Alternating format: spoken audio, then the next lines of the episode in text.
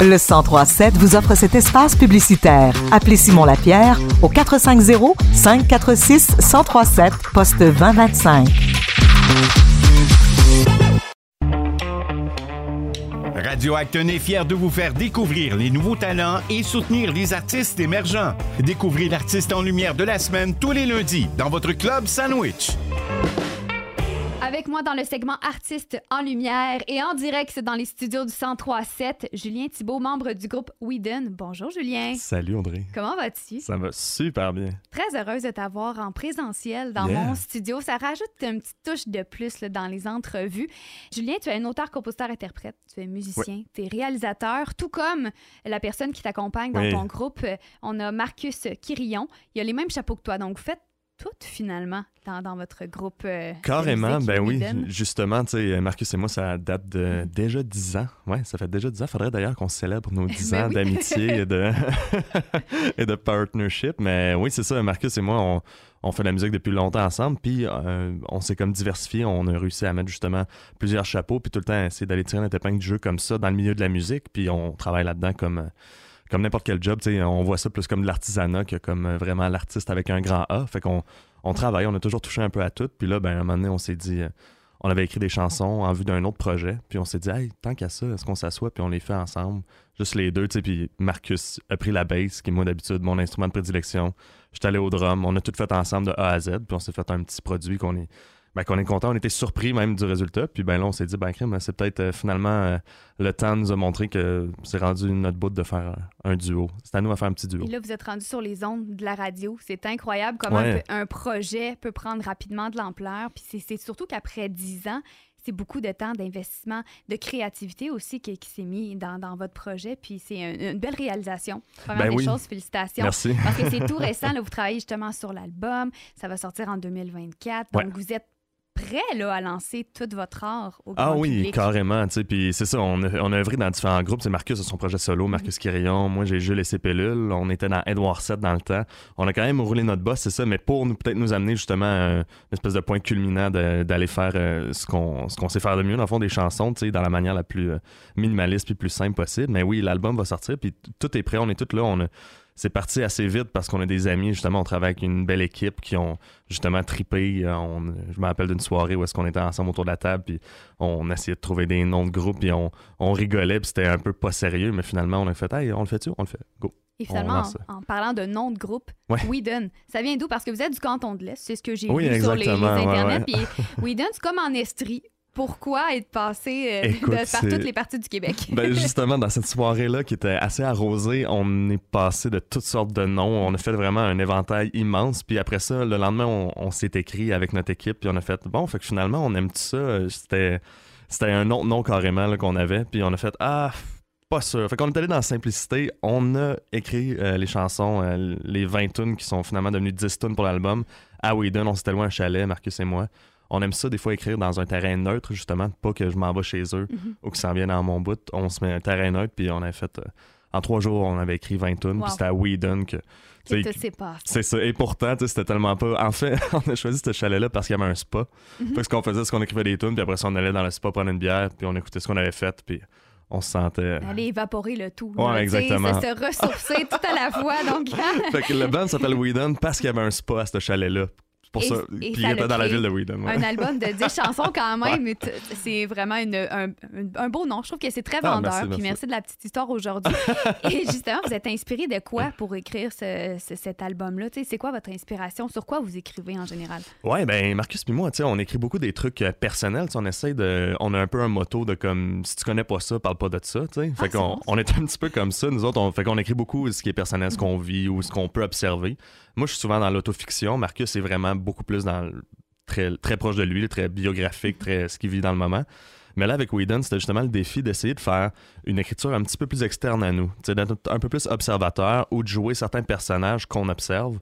Puis, euh, puis on, on avait parlé ensemble, puis on s'est rendu compte que ce qui nous intéressait un peu dans Whedon, c'est un peu l'histoire parallèle qui se passe. C'est comme quand tu prends une photo, Oui. euh, tu vois les gens devant qui prennent la photo tout sourire, mais tu vois du monde en arrière, admettons, ils sont en train de jaser, puis il y en a un qui a de l'air d'avoir les bras dans les airs, puis avec la bouche ouverte, t'es comme, Qu'est-ce quoi qu'il parle, Ouais. ouais, c'est ça. À qui qu'il parle, quoi qu'il parle, c'est quoi sa vie à lui? Admettons qu'on se tasse des protagonistes qui sont euh, Marcus et moi dans notre vie chacun, puis qu'on se dit, hey, on va parler de cette personne-là. On va peut-être être cette personne-là pendant une chanson, mais on va y aller justement vers euh, le personnage secondaire, puis les personnages secondaires qui vivent toutes sortes d'affaires, puis que finalement, ben, de fil en aiguille, avec toutes les chansons qu'on a écrites, on s'est rendu compte que il y avait beaucoup la fuite. On parlait beaucoup de la fuite, puis euh, on pourrait même faire un parallèle avec le point de fuite qu'on retrouve dans une photo. Ben, c'est ces personnes-là qui sortent dans le décor, puis qui, qui s'échappent, puis qui s'échappent de toutes sortes de façons euh, face à toutes sortes de banalités du quotidien ou de drames ou peu importe. Wow, c'est des belles histoires. On va pouvoir voyager avec vous autres Ouais, pendant tout, tout, tout l'album. J'ai très, très hâte de l'écouter, euh, soit dit en passant. Et là, vous écrivez en français. Oui. À quel point la langue française et pourquoi la langue française est importante dans votre travail? Ah ben c'est intéressant comme question. Écoute, euh, nous je pense que ça a toujours été euh, ça allait de soi. Tu sais quand je te disais le Mhm. motto un peu de on va parler de ce qu'on Oui. connaît, de ce qu'on sait, tu sais dis pas quelque chose, euh, Mhm. parle pas d'un sujet que tu connais pas tant que ça. Tu sais surtout en chanson, on a le Mhm. goût d'essayer d'être le plus vrai possible, d'être le plus c'est ça honnête possible comme l'honnêteté est importante là-dedans. Fait que je pense que c'est ça qui est devenu comme c'est allé de soi pour nous, tu sais. Puis on a écrit en anglais, on a fait des, des fois des petits projets on the side qu'on avait du fun à écrire en anglais, mais je pense que c'est ça. Pour nous, le véhicule, c'est vraiment euh, francophone par souci d'honnêteté. Puis de. C'est sûr qu'après ça, on peut parler de nos racines, puis on a quand même une fierté tu sais, Mhm. de Québécois. Puis je pense que je peux parler pour le band qui, qui a quand même euh, un côté nationaliste dans nos, dans nos envies, dans nos idées politiques, mais qu'en même temps, c'est pas ça le but. Tu sais, on parle de, parle de chansons qui parlent de gens, qui parlent de monde de- qu'on connaît, de notre entourage ou des. On parle vraiment plus de l'humain que de que l'humain avec un grand H. là. mais mais c'est ça. Je pense que pour nous, c'était important. Puis j'ai joué dans des projets qui c'était en anglais.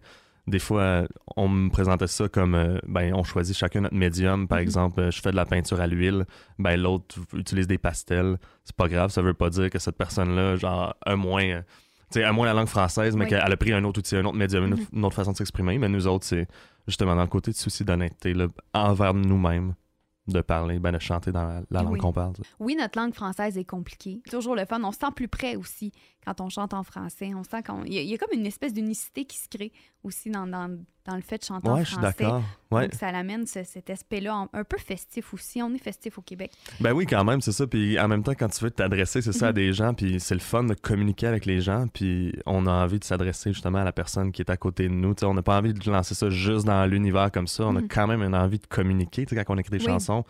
Fait que euh, c'est sûr qu'il y en a qui vont dire, ben moi je fais ça, puis je- j'espère rien. Ben nous autres, on espère quand même parler à du monde, tu sais, Mhm. puis c'est ça qu'on aime. Puis dans nos autres projets qu'on a fait, tu sais, de- les gens qui vont nous écrire, les gens qui vont nous parler de nos chansons, tu sais, on, on a joué à la radio, on a passé à la radio euh, par euh, différents projets, puis c'est ça qui vient nous toucher le plus, c'est quand quelqu'un nous dit Hey, moi, ça, cette tune là ça me fait penser à ma fille quand elle a déménagé. Mhm. Puis que ça m'a fait de quoi quand j'ai entendu ça. Puis c'est ça, là, au final, c'est juste pour ça.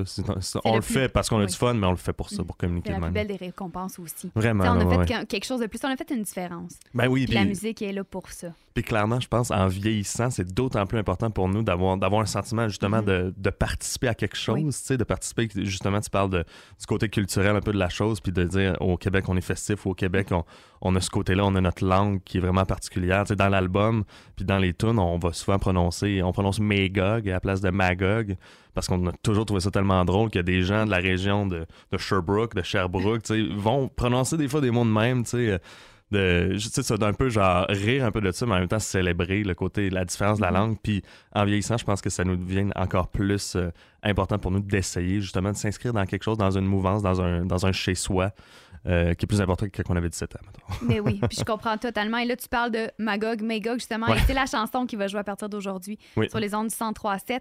Elle raconte quoi, cette chanson-là, en terminant? Euh, Magog, ça parle de deux gars qui, euh, ben deux gars, deux personnes qui sont sur le bord de la rivière, puis qui, eux autres, ils, ils fuient dans le fond de leur réalité, je pense, en fumant des battes, en fumant du cannabis.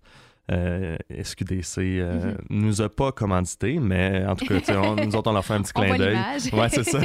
puis c'est un peu ça. Puis après ça, on va quand même mettre dans. On va essayer de rajouter des, des couches à ces personnages-là, Mhm. quand même, que dans une bribe, justement, on va dire Ah, c'est-tu. On fait ça, c'est-tu parce que ton père est rentré à l'hôpital? C'est-tu depuis Mhm. ce temps-là? C'est-tu- Tu sais, d'amener un petit peu le côté de genre Ah, pourquoi qu'on fait ça? Finalement, on est bien là-dedans. Puis c'est un peu deux flambeaux qui ont comme peu d'ambition, mais que tu sens que c'est parce qu'ils ont un passé, il y a quelque chose, tu sais, l'idée qu'on peut juger facilement aussi de comme, hey, voyons donc, vous faites rien, vous êtes assis sur le cul. euh, Mhm. Ouais, mais peut-être que les autres, c'est leur façon de coper en ce moment euh, avec une réalité qui est dure.